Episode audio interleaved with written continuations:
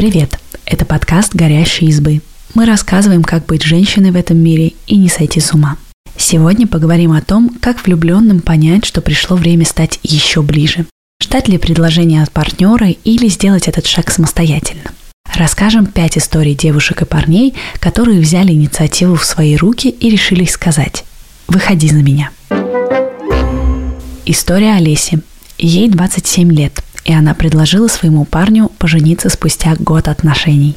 С Максом мы познакомились еще в школе. Я училась в девятом классе, а он в десятом. Мы оказались в одной компании и достаточно быстро сдружились. Дальше приятельского общения у нас не заходило, он был не совсем в моем вкусе. После окончания школы компания практически распалась. На втором курсе универа мы снова встретились. На выступлении местных студенческих групп в КВН я увидела знакомое лицо на сцене. После концерта не могла не подойти к нему, ностальгия захлестнула. И вот, привет, Максим. Ого, Олеся, как ты похорошела. С этого дурацкого комплимента мы возобновили общение. Макс признается, что тогда постоянно думал, как преодолеть барьер френд-зоны. Однажды мы пошли в кино с друзьями, а после Макс вызвался проводить меня до дома. Тогда он раскрылся с новой стороны, рассказывал серьезные интересные истории, поделился небольшим секретом. Тогда я подумала, ого, да он не только на шутки способен. Спустя месяц мы превратились в парочку. Друзья стали называть нас общей фамилией. Еще через полгода после очередной ночевки у меня дома он остался на совсем. Тогда я жила со старшей сестрой. Еще через несколько месяцев Макс неожиданно вручил мне ключи от съемной квартиры, сказав, что нашел нам дом. Однажды вечером Максим занялся ужином, а меня попросил сходить за свечами. Решили устроить романтический вечер. По пути в магазин я вспомнила отрывки из фильмов, когда парень посреди ужина встает на одно колено и делает своей даме предложение. Была убеждена, что меня ждет то же самое. Но ничего подобного не произошло. Мы просто покушали, поболтали и посмеялись. Когда легли спать, я рассказала ему о своих мыслях по пути в магазин. Мы стали обсуждать вопрос брака в целом, делились своим отношением к свадьбе. Сошлись на том, что сам день росписи – это скорее праздник для родных. Макс сказал, что брак для него просто следующая ступень, которая необходима, чтобы создавать что-то общее уже на официальном уровне. Шутил, что можно открывать семейный бизнес и не задумываться над названием компании, просто взять общую фамилию. Тогда я поняла, что наши мысли о браке схожи. На чувства он никак не влияет, скорее сказывается на положении пары в обществе. Утром я проснулась с четкой мыслью. Я это сделаю. Поняла, что глупо ждать, если могу попробовать сама. Казалось, что предложение – естественный шаг, и неважно, кто из нас его сделает. Я приготовила завтрак, поставила его на поднос и принесла к кровати. Разбудила Максима, а потом сказала, «Как ты смотришь на то, чтобы стать моим мужем? Я бы очень хотела стать твоей женой». До сих пор помню его сонное и удивленное выражение лица. Он ответил, Олесь, ну и вопросы с утра. Думаю, здорово быть твоим мужем, так что смотрю положительно. А ты там не на одном колене стоишь случайно? Мы рассмеялись и обнялись. Свадьбу сыграли только через год. Сначала решили разобраться с квартирой, переехали в новое место, все обустроили и только потом начали планировать торжество. Родители и друзья не сильно удивились нашему решению. Его мама сказала, что в свое время тоже сама предложила отцу Макса расписаться. История Андрея. 24 года. Он сделал предложение своей девушке с помощью друзей. Свою будущую жену Дашу я увидел в университете. Она училась в параллельной группе. Но я скромный, поэтому смелости хватило только на подписку в Инстаграм. Кстати, невзаимную. Я думал тогда, что отношения мне не нужны, еще от прошлых не отошел. Поэтому просто полайкал ее фотографии. После госэкзаменов одногруппники предложили снять коттедж, чтобы, наконец, хоть немного отдохнуть. По инстаграм Даши я узнал, что она в эту авантюру тоже вписалась. По такому случаю решил принарядиться. Обновил стрижку, подправил бороду, купил новую футболку. Все поставил на этот вечер. И если не познакомлюсь сейчас, то уже никогда. В итоге она первая поздоровалась со мной и спросила про диплом. Так мы и стали общаться. Даша очень красивая и веселая девушка, а я ревнивый дурак. Когда мы начали встречаться, мне все время казалось, что стоит ей пойти куда-то с подругами, сразу появятся на горизонте другие парни. Скандалов из этого не устраивал, просто рассказывал ей о своих переживаниях. Она всегда успокаивала меня и все переводила в шутку, так что ревность не мешала нам. Однажды я сказал Даше, хочу, чтобы все вокруг знали, что ты моя, что мы вместе. Тогда я задумал сделать ей предложение. Если честно, я очень боялся, что это будет выглядеть как захват территории из ревности. Переживал, советовался друзьями, как все лучше сделать, чтобы Даша не чувствовала себя обязанной. Мне помогли друзья. Небольшой компанией мы выбрались за город на дачу, а вечером отправились к реке. Разожгли небольшой костер на берегу, болтали о разном. Я предложил Даше прогуляться, и она согласилась. Когда силуэты ребят уже скрывались из виду, я встал на одно колено и сказал, «Дарья Александровна, я очень тебя люблю и хочу всегда делать тебя счастливой. Согласна ли ты стать моей женой?» Она села на песок рядом со мной и ответила, «Конечно» и заплакала в мое плечо. Когда мы шли к ребятам, я помахал им двумя руками. Это был условный знак. Мой лучший друг взял в руки гитару и запел. Ее подруги открыли шампанское и достали клубнику. Даша была в восторге. Сюрприз удался, а мы почти всю ночь просидели у реки, пили, ели и пели. По возвращению в город Даша сказала, что буквально завтра готова идти в ЗАГС и подавать заявление. Я согласился. Расписались мы спустя 4 месяца, а отметили свадьбу – на той же даче. История Леры 24 года.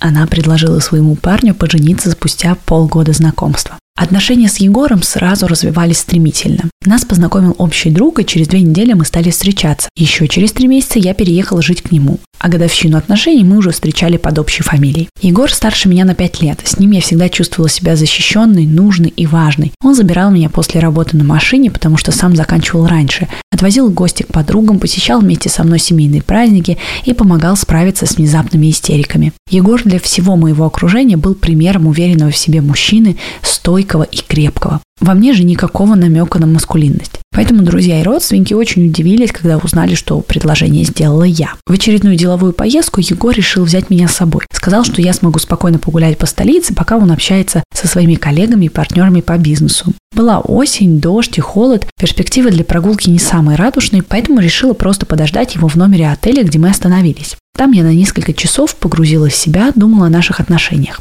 Представляла, какой серьезный он сидит сейчас на встрече и сравнивала эту картинку с тем, что было накануне вечером. Нежный, милый, чувствительный парень. Тогда я поняла, насколько сильно его внешний образ отличается от внутреннего.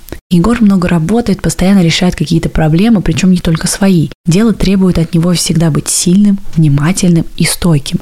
А со мной он мог расслабиться и просто смеяться, рассказывать нелепые истории из детства и радоваться как ребенок, когда я встречала его после работы с попкорном и скачанным сериалом.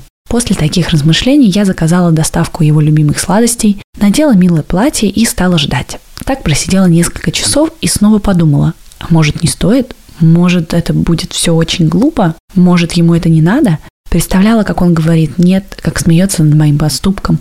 Репетировала ту самую фразу, перебирала разные варианты. В итоге к его возвращению я была дико взволнована, но при этом уверена в собственном решении. Егор пришел очень уставшим и первым делом направился в душ. Даже не заметил моей боевой готовности. Мне казалось, что ожидание длилось вечность. Наконец он вышел, посмотрел на меня, заметил пирожный и улыбнулся. Я пропустил какой-то праздник. Его легкость стала для меня своеобразным пинком. Я поняла, что он мой родной человек, в нем невозможно сомневаться. И сказала, «Егор, давай станем семьей. Ты согласен быть моим мужем?» В ответ услышала, «Лера, а ты согласна стать моей женой? Я хочу быть твоим мужем, хочу быть твоей семьей».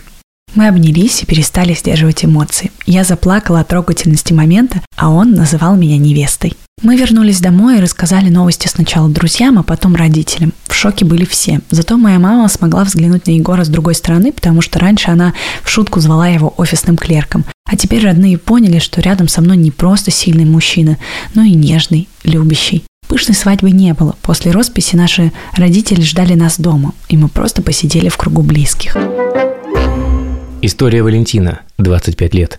Он сделал предложение своей девушке спустя 7 лет отношений. Наши отношения начались с дружбы. Мы познакомились в палаточном лагере, где дети учились выживанию на природе, как разводить костры в плохую погоду, ориентироваться в незнакомой местности, искать еду в лесу. Я преподавал медицину. Я преподавал медицину. Рассказывал, что делать при травмах, которые могут случиться в походе. И Таня попала в мою группу. Мы проводили внутренний экзамен – когда пришла очередь Тани, она ни на один вопрос не смогла ответить полностью. Я понимал, что это не зачет, и предлагал тянуть дополнительные билеты. В итоге мы просидели минут 40 вместо 10. Зачет я все-таки поставил и очень много смеялся. А Таня до сих пор всем говорит, что все знала, а я не ставил ей зачет из вредности. Но на этом наша история не началась. Таня стала встречаться с моим лучшим другом, и еще два года мы продолжали вместе общаться, гулять после школы и ходить в походы. Помимо этого мы с ней частенько гуляли вдвоем, обо всем разговаривали. Когда ее отношения с нашим другом закончились, мы поняли, что нас тянет друг к другу. Мы старались держать чувства в тайне, чтобы не вызывать лишних разговоров и не расстраивать друга, ведь они совсем недавно расстались. Все это было непросто, но мы ощущали счастье от того, что были вместе. За эти восемь лет мы прошли через многое, познакомились с родителями друг друга, стали вместе жить и путешествовать. У меня было не так много отношений. Я думал, что встречу девушку, мы будем вместе, и нас ждет хэппи-энд, как в кино. И сейчас все так и происходит. О том, чтобы сделать предложение, я задумался полтора года назад, а решился только недавно. Много представлял, как встаю на одно колено и предлагаю Тане стать моей женой. От этих мыслей было так тепло и радостно, что я точно понимал – нужно действовать. Волнения начались после того, как я купил кольцо. Даже не помню два часа своей жизни после этого шага. Я погрузился в свои переживания, ведь всегда есть вероятность, что ответ будет не таким, как ты ждешь. Хоть я и был уверен, что она согласится, тревожные мысли все равно меня не оставляли. Мы отправились в Рим на ее день рождения, я взял кольцо с собой. Нервничал и выбирал нужный момент в течение дня. Думал сделать предложение в местном ресторане, где мы ужинали. Потом решил еще немного подождать, когда мы будем одни. В конце дня мы пили вино, сидя у старинной каменной арки на берегу Тибра. Я понял, что это как раз то, что нужно. На мое предложение Таня забавно ответила что-то в духе «Что?» «Так, подожди немножко, я вина глотну, и потом мы поговорим». А затем сказала «да». После мы отправились гулять по ночному Риму, включив любимую песню в наушниках. Это чувство радостного единства не пропало до сих пор. Спустя три месяца я постоянно называю ее своей невестой, а не по имени, как раньше. Реакция близких друзей и родителей была забавной. Что-то в духе «ну молодцы, наконец-то». В наших отношениях на самом деле мало что изменилось. Мы по-прежнему влюблены друг в друга, только сейчас к разговорам и поводам порадоваться присоединились обсуждения предстоящей свадьбы. История Сережи, 27 лет. Он сделал предложение своей девушке, предварительно все обсудив с ее мамой. Я познакомился с Кристиной 6 лет назад, благодаря другу, который пригласил меня в кино с компанией своей девушки. Они тогда встречались совсем недолго, поэтому ему было неловко идти одному. Кристина мне сразу понравилась, хоть я и старался не подавать виду. После этого мы встречались еще несколько раз, но в общей компании. Только спустя полгода после знакомства написал ей что-то вроде «Привет, как дела?» Давно не общались. Начали переписываться. Она рассказала, как устает после пар.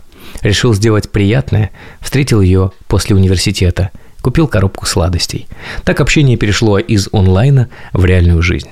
Мы стали часто гулять, а потом поняли, что за дружбой глупо скрывать романтические чувства.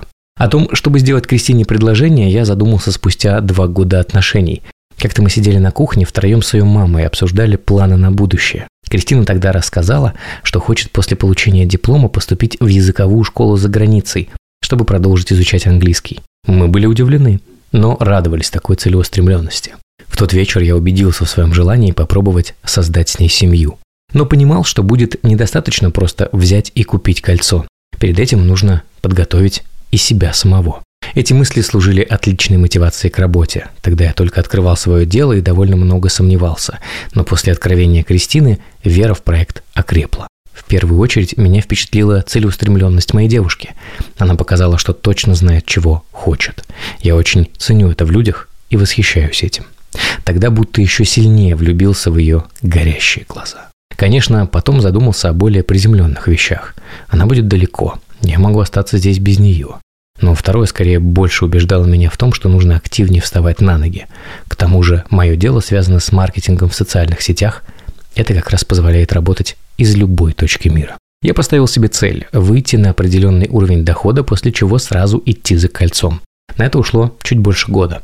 Кристина радовалась моим успехам и всячески меня поддерживала. Мне постоянно хотелось рассказать ей о том, что еще меня так заряжает. Наконец-то я купил кольцо и принялся подбирать день. Встретился с ее мамой и советовался, когда лучше всего сделать предложение. Она, кстати, была очень рада моему откровению. Все свои переживания и волнения я высказал ей, пока Кристина готовилась к последним экзаменам в университете. Вместе мы решили, что предложение стоит делать после вручения диплома. Я долго не мог определиться с местом. Сначала хотел пригласить ее в ресторан, потом планировал снять дом на природе, но все казалось не тем, каким-то фальшивым. У нас уже тогда сложились очень теплые и почти семейные отношения, хоть мы и не жили вместе. В итоге договорился с ее мамой, пока Кристина была в университете. Мы украсили ее комнату цветами, а потом я остался ждать там свою будущую невесту. Она зашла уставшая, торопливо бросила сумку и увидела меня. Внимательно рассматривала обстановку, а потом остановила свой взгляд на мне. А я уже стою на одном колене. Кристина подошла поближе, а я задал вопрос, который волновал меня уже так долго. И она ответила «да». После был теплый вечер. Мы втроем ужинали, разговаривали и обсуждали планы на будущее. Спасибо, что послушали этот выпуск. Подписывайтесь на наш подкаст, пишите в комментариях о своих впечатлениях и делитесь ссылкой с друзьями. Пока! thank